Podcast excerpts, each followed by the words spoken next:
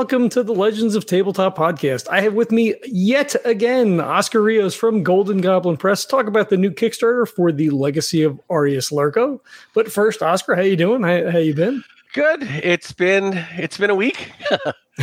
um, full time uh, for those working a full time job. I would not suggest launching a Kickstarter on Valentine's Day weekend right after the Super Bowl. Um, could have picked a better time, but I wanted it to end at Ides of March, so it's been a pretty exhausting but amazing week. I refuse to complain about how the Kickstarter is going. Yeah, you you guys rocketed right out of the gate. It's it's just going gangbusters right now. Yeah, we funded in a little over nine hours. Nice. It's the fast. I'm pretty sure it's the fastest we've ever funded. I think we in the 13 Kickstarters we've launched, we've only had I think one or two other day one funding, and maybe not even day one. Right. But this was definitely something something pretty amazing. That's cool. So so what was what was the impetus behind um you know reworking this campaign, getting it out? I mean, obviously you want to update to uh you know seventh edition. Is is that the main main focus? Yes, at, initially, initially it was. We had planned this is a book that we've been working on and planning to do for a while. Um, as soon as Miskatonic River Press shut down, um, I stepped in and I bought the rights back to. I brought the rights to the campaign because um, I wanted it. You know, it's like he was parceling out stuff. Like Stygian Fox got a few things, mm-hmm. and I wanted to make sure that we at least got this um, which is fine. We also got the companion to this, Lux in Tenebris. Anyway, so we've had it and we put it up on our website, the old PDF, you know. Um, so it's been there. Um, but we didn't want to print it because it's sixth edition rules. We want to, if we're going to print it, why don't we just take the little extra effort to convert it to seventh edition? Um, initially, we just did a seventh edition conversion PDF to kind of like a cheat sheet. If you wanted to run it, you've got all the mm-hmm. conversions. Yep.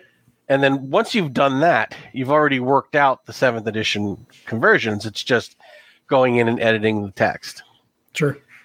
And like any glutton for punishment, once you start thinking about that, you know, you're like, you know, I, I always thought that this part could have been done better. And I mean, Lisa and I wrote this, I think it was 2011. Mm-hmm. It's 2023. So we've been working together, you know, over a decade. And, you know, we wanted to, like, we, we could have done this better. Like, these characters seem really tacked on. And it, wouldn't it be interesting if we fix this? And, you know, we've evolved culturally. Mm-hmm. So, you know, there are certain terms there are better terms for now. Um, so we wanted to reword some things and maybe call in a sensitivity reader because, you know, it is ancient Rome. And you got the whole slavery thing. You've got the whole, you know, prostitution thing and the average Roman couple being a 30 year old man and a 13 year old girl. Um, you know, the world before heterosexuality was a thing. So it's it's kind of a kooky place, and maybe a sensitivity reader wants to look at it and smooth things over. So Lisa and I decided instead of just reprinting the old version, we would create a seventh edition version of the Legacy of Arrius Lurco. And we'd work on it and it begin and things would get rolling and then something would happen and we'd have to put it on the back burner. And that happened for quite a few years. Um, that just, you know, one disaster after another would happen, one crisis that we'd have to to deal with, which we've always dealt with them. Um, knocking, knocking on wood. um, but and then especially with the last two projects that were both late and and both, you know, COVID really. Uh, and it's not just my company. COVID really screwed up a lot of creative teams, a lot of supply chains. Um, we were no different. Um, but we were like, as soon as we are clear, we are doing, we are focusing on the legacy of Arrius Lurco. We are not start, you know, we are finishing this. We are not starting anything else. We're not even talking about anything else. Once Britannia is in Chaosium's hands, we are focusing on this and nothing else because you know, people have pre-ordered it. People pre-ordered it thinking we were going to print reprint the sixth edition one.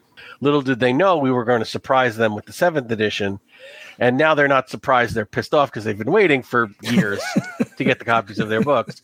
But in the meantime, you know, we we so that was the whole thing. I mean, it we didn't. We weren't supposed. To, it wasn't supposed to take this long. It wasn't supposed to be, you know, such a big thing. But once you start scratching the surface of editing for seventh edition content, you have to look at the whole content, and you have to look Yeah. at the places where, with ten years of experience, you may have made different choices as an author or an editor, or as a team of author and editor like Lisa and I. We work very closely hand in hand. So yeah, there were a lot of things we wanted to to mix up and change and improve and streamline and so forth. And- what was it like to get back to it after you know looking back with the hindsight of, of you know, It was years it is it it was and it is because we're still we're kind of moving into editing part five now. Um, you know, like parts one and two and three, and now four because it's expanded. We can talk about that a little bit more later. Um, what is it like? It was really weird, and you realize how really personal this work was, and how you may not have realized it at the time. Um, so yeah, it was. You know, you're looking at things and you're like, wow. You know, you look back at yourself ten years ago and you're thinking, you know, I wasn't that great. I'm so much better now. And then I look at him like, wow, that was pretty clever. I'm kind of proud of myself. and then there are moments I'm like, wow, that is sloppy and chunky and railroady as crap. And I would never do that today. So it was a mix of of admiration to my younger self and uh, shame. there were there were moments of both. And for Lisa as well, she was like, I can't believe I let these typos through after so many. Like there was stuff that she was kicking herself with. I was stuff I was kicking myself with. we get um, blind to that after a while. Right, right. But but also with ten years of experience, you look at the campaign as a whole and you realize this is where I was at the time, and this is where I am now. And with that hind, you know, with that stepping back and seeing the big picture of the campaign, um, you really kind of snapshot of your life and the way your life was. Like when I re- originally wrote this, my, I mean, it's at the core, it's a story of, of fathers and mentors, and and you know the the you know the legacy that you carry forward from the previous generation. So when I wrote this, I had just lost Keith Herber as a mentor, and my father was suffering from dementia. Hmm. So of course, a story about sons worried about their father's erratic behavior. It was very personal Right. now my son is a grown man living on his own with his own life and i'm closer to grandchildren than i am children so when i wrote this i could more sympathize with casca and melito arrius lurco's sons because they were dealing with that generation. Now as i rewrite it of course i feel more i have a lot more in common with arrius lurco himself you know? Um, a man at the end of you know not that i'm planning to give up the ghost but a guy who's lived his life who has grown children and who's worried about what he's going to leave behind. Hmm you know he's he's planning to make a stand to make a difference with what time he has left. And if that's not the goal of every middle-aged man i don't know what is you know you you get to 45 50 and you look at yourself and you're like what do i want to accomplish before my clock runs out so hmm. i'm i'm looking at it now and it's through a whole new lens of, of life experience which Right. is which is kooky Yeah, that's cool though. That's cool. it is it is it's surreal Uh, I I didn't realize that this is the only official campaign for for um, Cthulhu Invictus. Well, it's the only published one. Yeah, yeah. Well, I mean, we have our whole Speaking thing. as but- yeah, speaking as someone who's ran eleven Britannia adventures during COVID, you know, um, at at current, it is the only Cthulhu Invictus campaign. Do we have plans for others? Yes. Um, but getting back to what I said before, we're not even discussing plans until this one is out. it's like every other deal is every other idea is not on a shelf. It's in a freezer. It's in deep freeze. We're not taking it out to defrost until this is out. For my own good, you know, whether I like it or not, we are not. We are doing nothing else until this is done. All right, cool. And then it'll be the first time GGP has started fresh. That we'll have all projects done before you know there'll be no overlap anymore, which is something that's been driving us crazy for the last few years. Right, right. Well, but you have different teams, though, right? I mean, one project typically doesn't affect another project. One project typically doesn't affect another project unless you have staff changes and you have people passing the baton or stepping down, and then you have to, you know, scramble Yeah. to to fill slots, which is what's happened a few projects in a row. Um, Yeah. Just you know, bad luck, end of the world It's life, though. stuff. It's life. It's life. Yeah. And so, did Miskatonic uh, River Press were they the original licensees for Invictus? They were a they were a licensee of Chaosium. Um, Chaosium held the license, and to produce an Invictus project, you had to um, ask them for permission. Like when we did De Horrore Cosmico at GGP, we asked them for permission to do an Invictus book, and they said, "Sure, go ahead." Because at that point, they had, um, you know, Cthulhu Invictus was no longer a monograph; it was an established setting with its own mainline setting book. Right. When Chaosium decided they were no longer going to support Cthulhu Invictus, they were going to effectively abandon the line. They offered the license, well, the sub license to me. Um, it's still part of the Call of Cthulhu universe, so technically I'm operating the license under their umbrella of seventh edition Call of Cthulhu. But yeah, so that changed dramatically from when it first came out to when it is now, to how it's handled now. Gotcha, gotcha. And and, and what is it about Invictus that that you know calls to you as as much as it does? Well, I, I love history. Um, and the Romans kept great records. They, they, I mean, sure. How much can we really trust? You know, the the the victors write history. Um, Yeah. But the history is there. There's a real snapshot to the culture, and I mean, it, it, there's there's so much that's familiar, and there's so much that's just absolutely alien.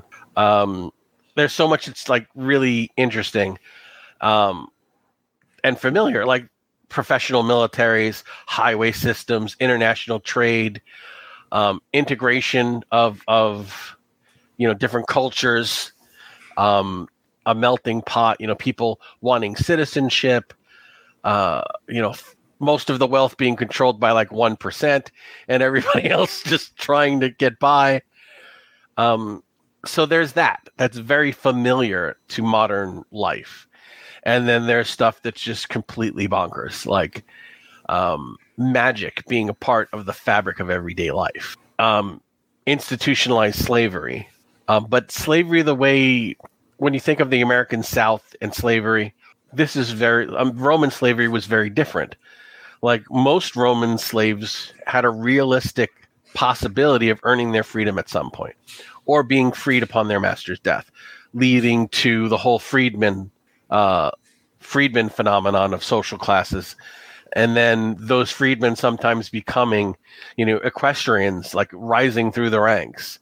Um, i think at some point there's an emperor somewhere that two generations ago his grandparents were slaves. Um, so even though there's institutionalized slavery it's it's quite different from what we're what our understanding is.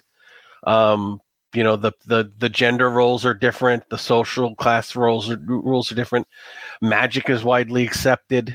Um you know uh it's it's it's just a very interesting mix of the very familiar and the very alien.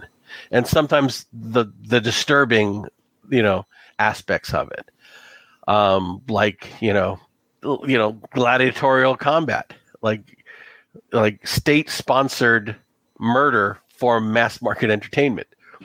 Um, Yeah. It's it boggles the mind, and we so romanticize it until you step back, you know, and you stop seeing it through the you know the the lens of of glory in Hollywood of how you know brutal and and and savage that must have really been. But then again, uh, you know, gladiators were like the soccer stars or the NFL stars of their day. You know, they were mm-hmm. idolized. You know, they had merchandise for Christ's sake. Um, so again, the very, very familiar and the completely disturbing and alien. Um, right. So for me, that's very that's very alluring. It's like you're you're enjoying something you shouldn't, yeah, and yeah. and it was real. You know, this was not. You know, you can't make up stuff that's as crazy as the stuff that actually happened. yeah. Well, people are people got a people, so that yeah that doesn't change their history. Uh, so uh, the the original campaign had uh, four scenarios. You you guys are adding a fifth uh, scenario for. Well, if you're going to do it, you know, if you're going to ask people to buy a book they already own, you can't just say, "Oh, we fixed the editing and we polished it up a little bit. we had a sensitivity reader. You got to bring more. You got to put more meat on the table than that. So, um, a few years ago, I wrote a scenario. A few years ago, probably like six or seven years ago, I wrote a story, uh, a scenario called "Ghosts of Iron Mountain," where the players go into the mountains of Spain, and one of the threads was that a family owned a spearhead of black steel that was said to be able to shatter stone. Um, and it was like they were calling it like the God Slayer, and it was passed down through their family from when their family, from the days of the Republic, when their family was one of the Roman families trying to conquer the Spanish tribes in the mountains. So it becomes like a subplot of, of mm. where did this weapon come from and who made it and what are its powers. But it was only like part of the focus of the the adventure. So when we were looking at Arrius Lurco and thinking of enlarging it by a scenario, um, there was a conversation between Lisa and I where I wrote, said, "Hey, I can write a new scenario," and she was like, "God, please no.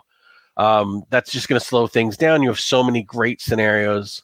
Can we just adapt one of the ones that you've written and run many times and just it, you know update that?" And then I thought, well, what scenarios do I have that would fit into Arrius Lurco? And I'm thinking, well, they're in Greece looking for a, a, a death, you know, a death machine, a death ray. Why wouldn't they go to Spain to look for a Godslayer sword as another weapon to use in their battle against the cult and and Eihort, you know, the great old one?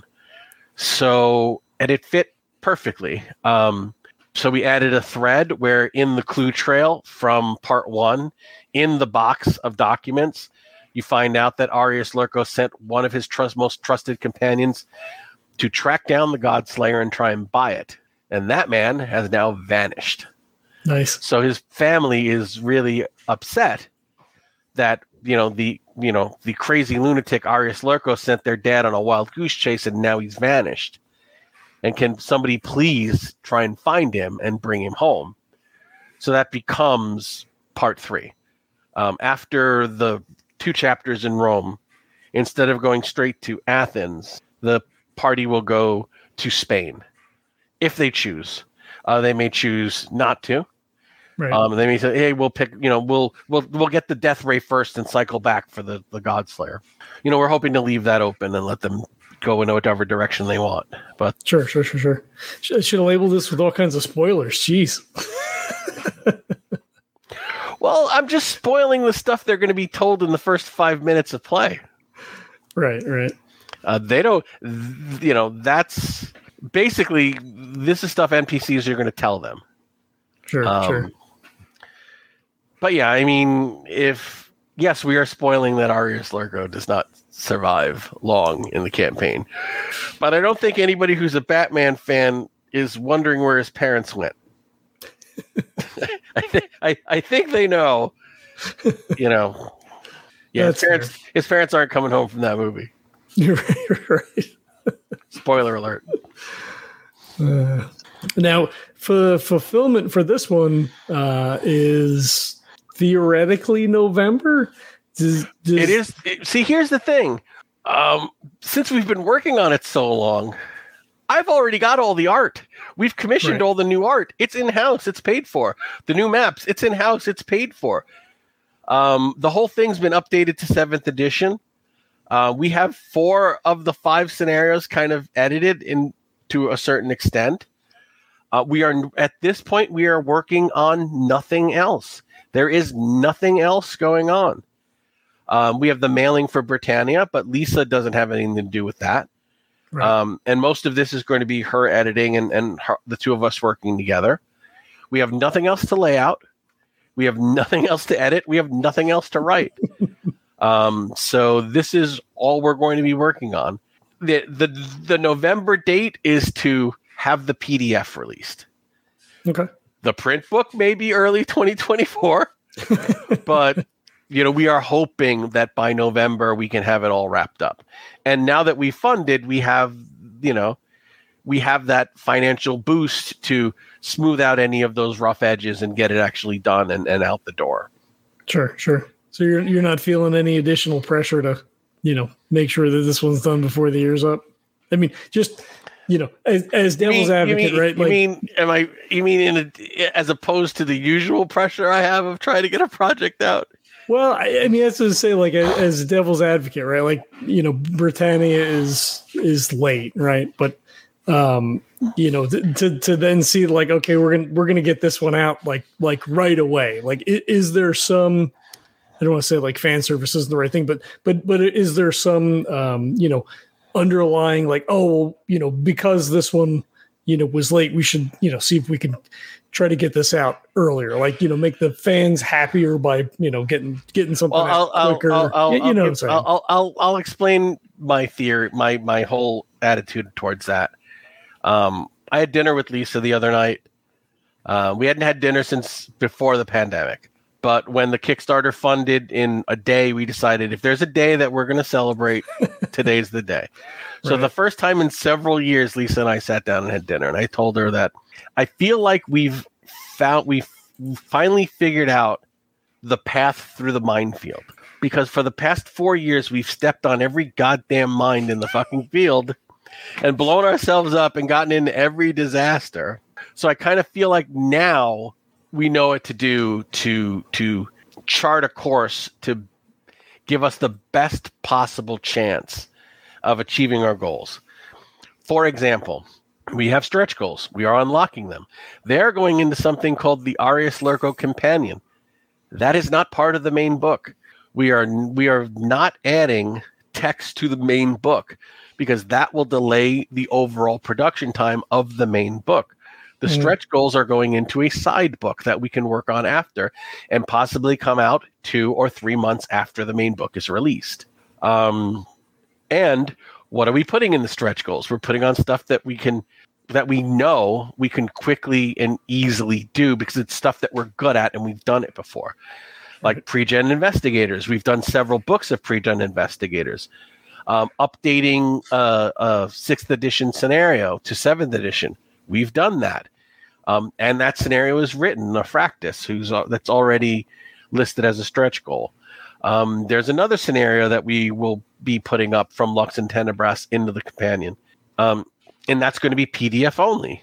And why is it PDF only? So we don't have to print it and we don't have to ship it and it doesn't increase the postage cost of the main book, which is all things that have gotten us in trouble and have delayed things and have pissed people off. So, really, for 2023, um, I did a lot of bean counting and soul searching on the way Golden Goblin Press operates. And I think I've really started to learn how to do the business part of it better, how to kind of do the logistics of it, how to do the production of it better. I mean, we were always creative and we we always had good artists and we could always put out a beautiful book thanks to Mark. But everything else was a learning process, you know. Um, now I feel like because of what we've learned through various, you know, trials and tribulations, we're now equipped with the skills to operate at a, a much more efficient level. Right, right.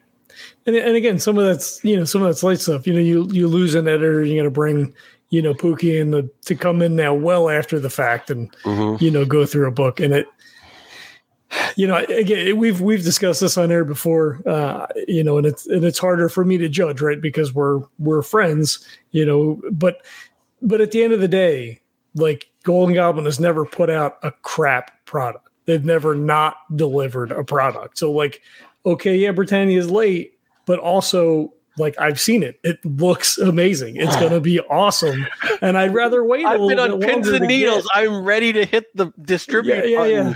I'm just waiting for Chaosium to get back to me on one or two issues, and then we could boom. I could I could literally if they gave me the email tonight, that book's getting that Britannia will be released to backers tomorrow. um, I'm just I'm just gotta wait. I gotta, you know. Yeah, yeah. There's uh, I think people get, it, and I get it. I mean, I get it, right? You, you, you put your money up, you get charged, you're waiting, you're waiting, but, but also like you, the proof is in the pudding. I mean, you know, you, you guys have always delivered, you know, quality, you know, just awesome, awesome stuff. So like, yeah, but it, people don't understand how much time it does, it takes to polish something to that level. Cause you can, it can look great and it can all be there. And then as you take looks at it, then you're finding the typos. Then you're finding the inconsistencies. Then you're finding the weird art things that that somehow got you know shifted. Um you know then the the people you forgot to thank and you've got to go and you've got to edit and you've got to polish because if you're going to put something out how do you live with yourself knowing you know there's some crap rules about chariot combat that we should have really smoothed out before we went to print and now we have to live with it for the rest of our lives. Right. No, you spend a couple of extra days fixing that one little thing. And that all takes time, unfortunately. And, and Britannia balloon too, right? I mean, it's it's it's a much bigger book than originally anticipated. It's massive. It's like 145 pages, 141 or it's just massive.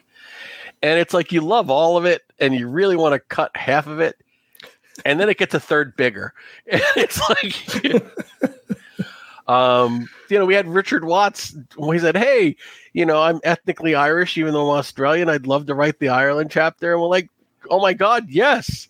Mm-hmm. And he delivered, you know, up like 14 amazing pages.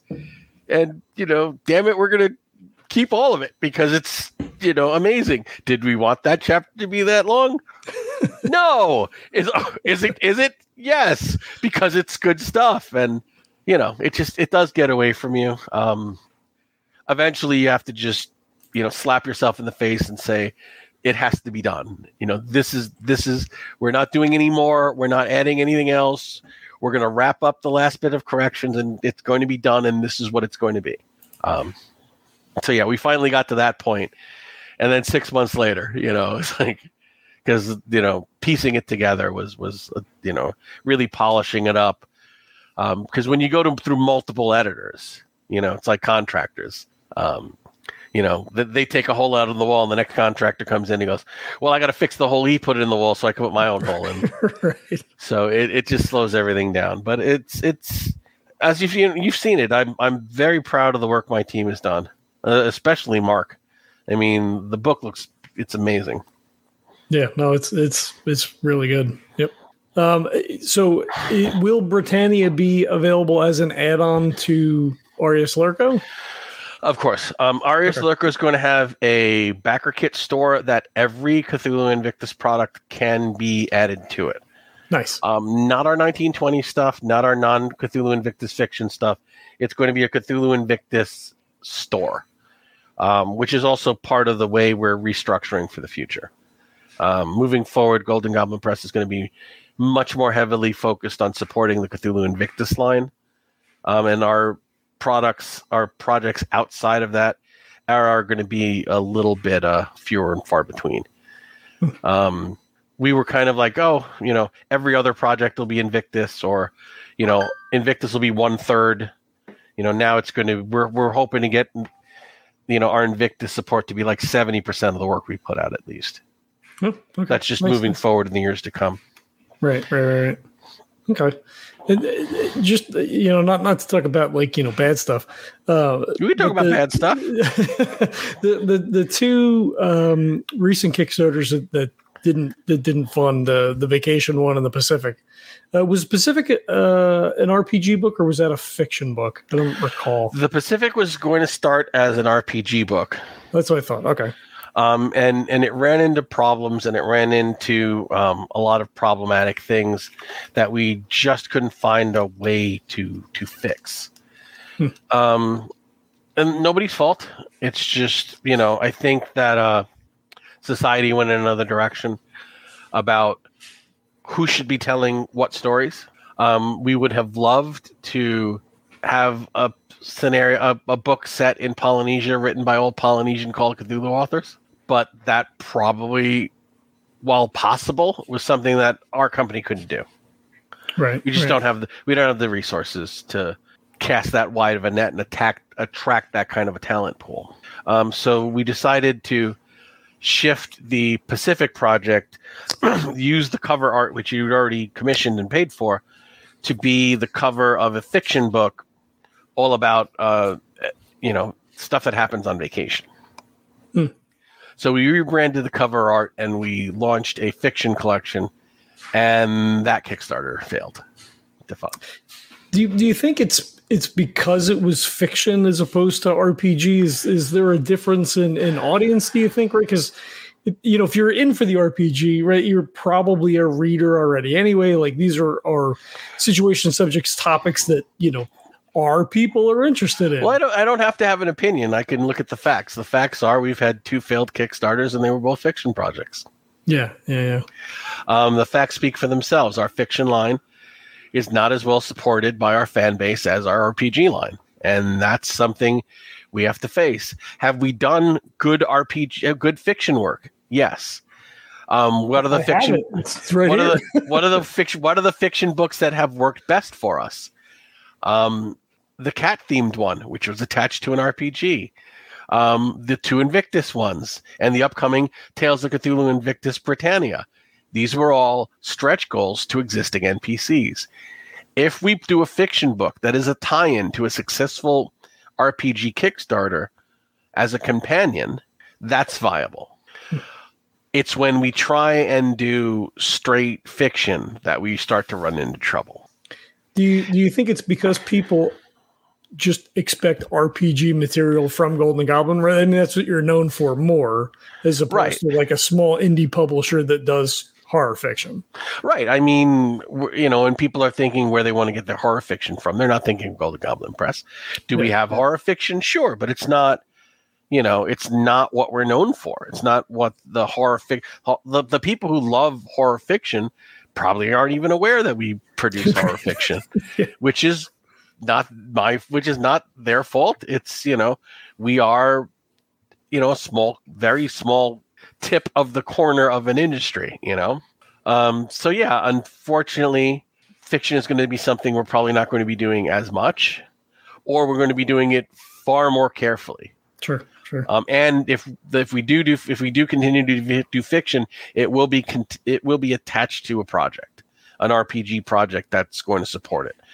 Um, I think we could keep doing Cthulhu Invictus collections um, because we have the Cthulhu Invictus line.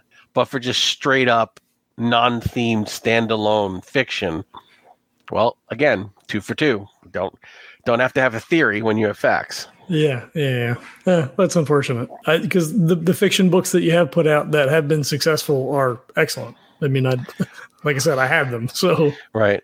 I think part of getting older is to realize that while things are unfortunate, um, sometimes you just have to accept what is and make a better plan. Is it unfortunate? Sure. What are we going to do about it? We're not going to keep doing the same unfortunate things that have the same unfortunate results. right, We're going right. to try and learn from them. You know, the things that you can't change, you have to adapt to. Right. And you know, we gave standalone fiction a good shot. And you know, it is what it is. We have to learn what we're good at and do it better. Mhm. And know, stop trying to stop trying to do the things we're not so good at, which we're not as successful at. and that's hard. That's you know, that only comes with gray hair and experience. And I've got both We both have spades. plenty of that. Yeah, we've got that in spades now. These are conversation old men have, not young men. Yeah, yeah. yeah. Um, of course, you know, uh, you know, printing costs, shipping costs are, are ridiculous as, as always, and continue to be. Um, is there going to be a print on demand option, perhaps, for this? We have every intention of making um, the legacy of Lurco a print on demand. um, Okay. through DriveThruRPG or other sources if we get better deals. Um, and that's going to be the way we're going to go uh, more in the future. Um, we are going to we're going to start shying away from international shipping and let international customers order their books from us through DriveThruRPG so they can be printed and shipped locally or more locally to where they are. Right. Um, so we have every intention of having the Legacy of Arrius Lurco as a drive-through, print-on-demand book, um, you know, as a stretch goal or something we just do after the campaign. Um, I know that there are a lot of uh, European and you know, again, not even Europe. There are other, you know, we we sent books to China and Japan and you know Australia and New Zealand. So you know, international. Don't forget Canada and South America. I love all you guys. Um, but we're going to be start being smarter about how we support our fan base outside of the lower 48 and i think print on demand is going to be the way that we do that. Uh, shipping is just out of control in many ways. Out of control price wise and out of control meaning it is something that my company does not have control over. And we get complained to a lot Yeah. about Yeah. it. And like, it is out of our hands. This is what it is. You know like how can you like how can you charge $25 in shipping? And i'm thinking because you live in germany and it, with the weight of this book i know it's going to be 28 and 37 because we've done it many times. Mhm. and in fact some we price the shipping knowing we're going to lose money on some of them.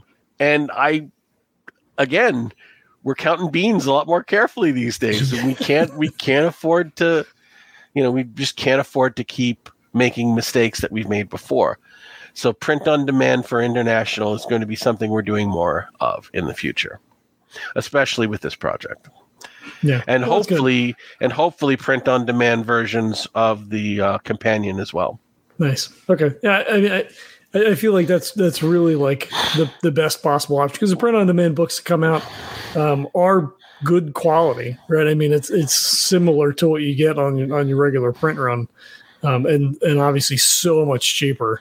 And and it's yeah, it's I mean, you know, being in the U.S. it doesn't affect me. But I, but I know like it's just such a huge sticking point, and you spend fifty bucks on a book and then seventy dollars to ship it. Like it's Yeah. just because like you know if I love a physical product, right? Like, yeah, okay, sure. If you're in Brazil, you can order the PDF, but like, you can't put the PDF on the shelf. You know, it's just not. It's not the same thing. Of course. I mean, people who play RPG are they tend to be romantics. People who play Call of Cthulhu, they are definitely romantic and have a thing for books. I mean, spooky books on shelves is such a Call of Cthulhu thing, probably more so than any other fan base. Um, so we Yeah. like our physical books. Yeah, absolutely. Well, that's good. And you guys are fully funded. You were what, like hundred and ninety percent funded? or Yes, we are that or something? 190% um, as of this afternoon, and with 26 days to go. So um, we expect to knock down a few more stretch goals. We're excited about the next few. Uh, we're excited about all of them, actually. I mean, it'd be great if we can, you know, get a whole slew of stretch goals, and and I think we will. I mean, 26 days, and we're already at stretch, you know, heading towards stretch goal five. Right, right, right. That's awesome. 25 bucks will get you the PDF, 65 bucks gets you the book PDF combo with all digital add-ons. So, I mean, it, it's on par with, a, you know, an RPG book. I mean, this is, this is what it yeah, is. this is what it is now. um, and if you were smart, if you were smart and you were a big and you were a, a, a dedicated fan, you would have seen that we had a special day one backer price that a lot of you took advantage of. So you're Yeah. not paying 65, you were paying 50. And that's probably why we funded on day one because it, nobody, you know, I can fund for, I can get the book for 50 if I'm back on the first day or 65 if I'm back tomorrow. Well, duh. We wanted a strong first day. We were willing to make that um, offer, and it was wildly successful to us. I'm Yeah. sleeping a lot better having a funded Kickstarter than if I would have been watching it for all week. So yeah, losing that fifteen dollars per book, uh, I'm I'm okay with that. I could I could definitely live with that just for my nerves. well, and we it was talking- something. It was something that you know. It was almost like a secret between the fan base. You know, the people who Mhm. follow us on Facebook and you know who who clicked the link early and went and they saw oh well there's a one day early bird. You know, so it was almost like we wanted to reward the people who are really there for us. Yeah, yeah. It's funny when we were talking about, you know, oh, you know, are you coming on? Sure, when you gonna have me? And I'm thinking, oh, well, you know, we'll we'll wait the first two weeks. We'll hit the doldrums. You know, we'll, we'll you know, kind of see if we can stir up, you know, some more uh some more interest again. And then like, boom, it was fun. And it was like, all right, well, I guess come on whenever you want. It doesn't matter now. right, right. Well, it always matters. It always matters. Um, but yeah, I mean, we're going to be promoting it a, a great deal. I'm actually leaving for a con in a week. Um, I'll be, I think I'll be running games this time next week at TotalCon um, in uh, Massachusetts, and I've got plenty of, you know, promotional postcards for the campaign um, that have been left over from Necronomicon that I'll be distributing, and I'm, I'm running. Uh, I'm running Call of Cthulhu. I'm running, you know, Cthulhu Invictus on I think Saturday night. Nice. Um, fun, I or Sunday morning. Um, something about a talking half rotting, uh, half rotting deer, and a, oh, is uh, that is that one of ours? yep. Yeah. I'm running Shadow of the Oak, uh, a little bit expanded from what you guys did, but nice. so it'll be a fun con round. That's cool. Now, have you done a lot of cons since all the COVID stuff? Was Necronomicon the, the first thing you were really kind of out at, or No, uh, last before Necronomicon, we did um, Rising Phoenix. It was their first con. Uh, that was another uh, Massachusetts con. I, I love my New England fan base. Those people love Call of Cthulhu, Mhm. and it was their first year, and it was just splendidly run. I mean, a lot of them had worked for part of the Total Con crew, so they knew how to run a con. For a first year, it was amazingly well organized. Nice. Um, we vended, and the the booth was profitable. All of the games sold out. Um, the only problem was out of their control because um, it was right after COVID when nobody wanted to come back and do their waitressing, bartending jobs. Um, and the hotel was like, "Huh, these are gamer nerds. They're not to want to. They're not to want drink to. They're not going to want booze and nachos after 10 p.m. Their moms are going to come and pick them up." So literally every everybody mobbed the bar in the evening, and the wait. You know, we we tipped our waitress well, you know, but literally waitress one. Yeah. Um, Yeah. so and they're gonna fix that this year. They're like, look, you gotta. We are going to swamp the bar. Um, so I mean, and if that's the only complaint for a first year con, that's kudos to that crew. They were just amazing. Um, we're actually coming back uh, to uh, Rising Phoenix with a team. We're running 12 rounds of Call of Cthulhu um, with four different GMs. So it'll be the first GGP team that we fielded in, in quite a since before the pandemic. wow, that's cool. That's very cool. That that was the same issue we had at, at Necronomicon uh, last year. They know. never think we're going to drink. And Well, you- but Brian called, uh, Murph called the the place and said, "Hey, we're going to bring a shit ton of people," and they were like, "Yeah, okay, whatever." And then they called again and said, "Hey, we're going to bring a bunch of people." And they're like, "Yeah, yeah, yeah, whatever." And then They we went in, us. and there was like two. they never believe us. They never believe us. The, uh, we play a game where you're sitting around with friends bullshitting and talking for four hours. After that, you want some wings, you want some nachos, and you want a few beers. yeah, yeah. desperately like desperately um and and that's great because we you know we're stimulating the local economy but you know come on we're, we're warning you we're calling ahead Yeah, yeah, yeah. It it it worked out. It it worked out. And after the first night, it was fine. But yeah, that, that first night was a little, was a a little, little crazy. dicey yeah Oh man. So, and, So, yeah, any i'm Oh, doing total doing total con end of this month i'm doing rising phoenix let me check my calendar uh, uh rising phoenix is going to be in april let me give them a shout out Um, so yeah, Rising Phoenix is going to be in April, I think weekend of the 23rd. Um, and we're going to be there uh, running, you know, a ton of stuff.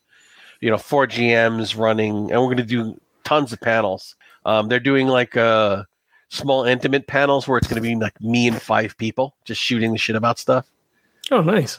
Um, one of them is really going to be really interesting. It's the care and feeding of a long term campaign. Hmm. Um, we're doing the I'm doing the motivation, we're maintaining motivation in writing. Um, and they're going to have another author with me uh, working that. Um, so yeah, that'll it should be pretty. It should be a lot of fun. That's cool. I, I always enjoy a panel at a at a convention. You know, it's good. It's good change of pace. You know, you get good guests and good topics. It's you know, some sometimes it's just a nice break. Sometimes it's you know, it's great informational stuff. You know, you know, tending and caring for a long term campaign like that's. You know, you, you think it's just uh yeah, everybody shows up on Friday and we play for a while, but like there's there's Yeah. more more to it than that. I think one of them is going to be just we're going to trade stories about great moments in in Call of Cthulhu gaming, and I'm going to like say I'm going to give like four or five really great stories of things that have happened in game, and then I'm going to challenge the panel, the people who've attended. Give me your great Call of Cthulhu morning, uh, you know, story, and the one who is the best story, I'm giving a free book to. There you go. So that's the panel. We're just gonna we're gonna, we're gonna trade stories, and the one that I like best gets a free book. and I'm thinking this is a really dumb idea, and the organizer's like, "This may be the best panel. this is gonna be great." And I'm like, "Okay." Um, I think it's Well- gonna be called like. Uh, so there I like the penny with the panel was like so there I was dot dot Yeah. dot There you go. Well, it, it, it plays to that. Hey, let me tell you about my character kind of thing. Right. Who Like, doesn't, we, who we doesn't all love want to. those stories? Yep. If you're a keeper, you want to tell how you killed people or those Right. crazy players that either that just completely went off the rails. Or if you're to how you died, you know, that great character death you had, you know, or that clutch moment. Um, we love sharing our stories and we love hearing about them. So How you- how your character was killed and turned into a fetch that nobody knows about yet? Uh, but yeah, there'll be there'll be a lot of there'll be. I'll be I'll be telling my story about. or I'll- One of the stories I'll be telling is, I had a modern game. I don't run a lot of modern games, and there were um, children who were who were zombified from tainted Halloween candy. Hmm. So I had three people. I had four people with handguns out, and a little zombie kid comes out of underneath. Uh, you know, underneath a, be- a bed in the hospital, and like hits somebody with defibrillator paddles and shocks them, and he and then tries to run away. And they said it's a little boy in a Batman costume. So I have four people just fire multiple rounds, like you know, two and three shots at this little zombie kid running away, and nobody hits him. Oh, Literally no. four four four characters with multiple attacks each round, who are like Delta, you know, Delta Green types, Homeland Security. Nobody hits him. And then somebody says, I can't believe none of you hit him. And then one of the players go, Well, come on. He's Batman. nothing, nothing topped. At that point, we should have stopped playing. It's like Yeah, it can yeah. only be downhill from that comment. But I, like that happened at a con probably 15 years ago, and I'm still that moment still makes me laugh. He That's awesome. Oh, crap. So, is there anything else that's coming up for Golden Goblin that you want to? Intentionally, no. we are Not until this is done. we are yeah we are not even thinking is there stuff i want to do yes am i defrosting any of those ideas? No. Um we we are working on arrius lurco until arrius lurco is done. Um and that's it. Do i have Yeah. ideas for after that? Yeah. When are those ideas going to be worth talking about? 2024 after this is out. Um what do we want to do? Yes we want to support Cthulhu Invictus with smaller, um, smaller books, PDF, maybe just print on demand PDF. Um, I would love to do a book that's a, a setting guide for one province province with one scenario in it, like you know Corsica. The guide to Corsica with one adventure set in Corsica. Boom. Um, like kind of half setting, half adventure Right. and just you know um, support it you know give people an adventure a cthulhu Inve- in cthulhu invictus adventure to play something new a couple times a year um, So you know that's the direction we want to go. Smaller projects, easier to produce, within our means. Um, you know, maybe even start shying away from Kickstarter. You know, maybe trying to do one small book from a war chest and just see if we can get a book out the door with pre-orders and not go through the whole, you know, we're going to spend, th- you know, 2 months on a Kickstarter and then pay kick, pay a lot of fees for shipping and credit card processing when we can just do our best to kind of create a product, put it on the website, you know, run it up the flagpole, see how it sells. Um, right. Um, so yeah, that's that's the direction we want to start going. But specifics, not willing to, to talk about anything, not willing to think about it, not willing to work on it, not willing to write for it. Um, all we want to do is get Britannia out, get it printed, get it mailed to backers, and then get Arrius Lurco finished, delivered on, you know, approved, delivered, and out the door. After that, when we're on solid level ground, then we'll dream about where we go from there. Okay. Does it? And, yeah. So so feel free to ignore this question. Then, uh, is it so moving forward? Then, are are you theoretically looking at like one project a year then so so as not to have this sort of overlapping scenario where okay well kickstarter's done on this or you know we have some work done on this and we're handing it off to this part of the team and you know in six months maybe we're going to start honest, this other honest, thing. honestly i have to see how things go sure sure i have to see what you know what arrius lurco what the production is going to be. What lessons are we going to learn from the Kickstarter? What lessons are we going to learn from delivery um, and mailing Britannia? I am unwilling to make plans when there are still so many variables bouncing around.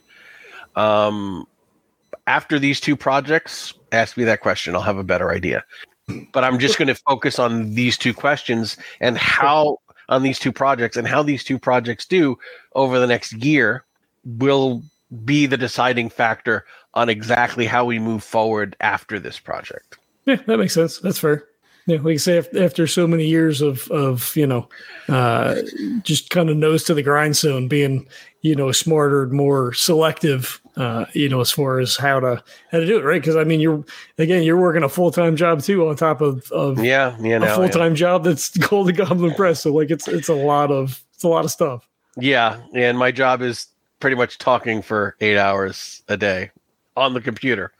So like you know my hobby my side hustle is on the computer my day job is on the computer um so yeah it's it's a lot yeah, yeah but again yeah. the job is you know factoring how finishing this kickstarter editing this project delivering the last one while i have a full-time job i have to see what that what that life looks like you know what's manageable and then realistically take that information into planning what we're doing in 2024. Cool, cool. Which is is liberating in a way because you know man plans and gods laugh. Right, and I've right. always been a planner, and I've always I've had I've I've heard a lot of laughter from the gods over the last few years. So at this point, my plan is very narrow: deliver mm-hmm. one, finish the other. That's it. We'll see where we are after that. Um, and I'm I've there's there's some peace that comes with that. Like this is what we're doing. This is the plan. You know, it's it's stuff that we're good at. It's stuff that we know we can do, and the stuff that is up in the air, we'll figure it out when we get there. But we'll be wiser when we get there because we'll have gone through this. Mm-hmm. Yeah, absolutely. All right, cool. Well, it's always a pleasure to have you on. I, I think you are probably our most interviewed guest since we started the podcast. I would be proud of that if I were you. I'm sure you could do better. Uh, I wear that as a badge of honor. well, I do like hanging out with you guys. Yeah, no, absolutely. Like I said, you guys are are always doing cool stuff. So, like, you know, if we can help in any way to to promote that and you know see that that comes to fruition, then that's oh, uh, so. You know. I mean, just just one other thing I'm going to throw out there for that very narrow and an eager fan base of Star Frontier fans for Label Legends of Tabletop. I am actually going to be running a Star Frontiers game at TotalCon next week, next weekend. um, old school Star Frontiers, um, which we did, I think, a few times, and you said people still ask about it. I, I still get comments every once in a while on those videos, and that's like fuck six years, seven yeah. years ago now. Yeah. Not bad for a game no one's really played in 30 years. Um, but yeah, there's a Star Frontiers community out there, and that was my that was my palate cleanser during the the pandemic. So just to kind of keep myself sane. Uh, are, like, are, you still writing for the for the fanzine? I am still writing for the fanzine. Um, you know, I, I, enjoy my articles that come out. I'm actually helping them uh, project manage and doing some mild editing for them, but nothing that's going to draw me away from you know GGP. It's just you know, writing for Star Frontiers is like just dopey, you know, dopey fun. Uh, it's not really work. You know, it's just I guess the artist equivalent of doodling. uh, but it's a, it was such a game and a setting that I had such have such passion for. Let let me be honest. Um, so I, I, do look forward to to the Star Frontier stuff, and the community out there is you know very very active and passionate. There's a lot of love. You wouldn't think there would be, but there's yeah. a lot of love out there for Star Frontiers. The game sold out instantly, um, so I'm looking forward to seeing how it goes. That's funny. Yeah, that, that wasn't that one that I never played, you know, because I didn't play in the 80s. I didn't start playing until the 90s. So I'd never crossed my path until, you know, you, you were talking about it on the show. And we're like, hey, we should like just play play some stuff. yeah, it's crazy. It's a it's a weird ass game. It'll, it should be fun. Yeah, well, that's cool. That's cool. All right. Well, I, thanks for coming on. It's always well, a pleasure to uh, you know to have you on and you know just bullshit for a while. So this has been fun. Yes, and hopefully when when all this is funded, we'll finish up and get you guys out of Britannia. Well, at least three of us. you keep saying that. He's going to be fine. I'm sure everything will be fine. It's all going to work out the way it was meant to.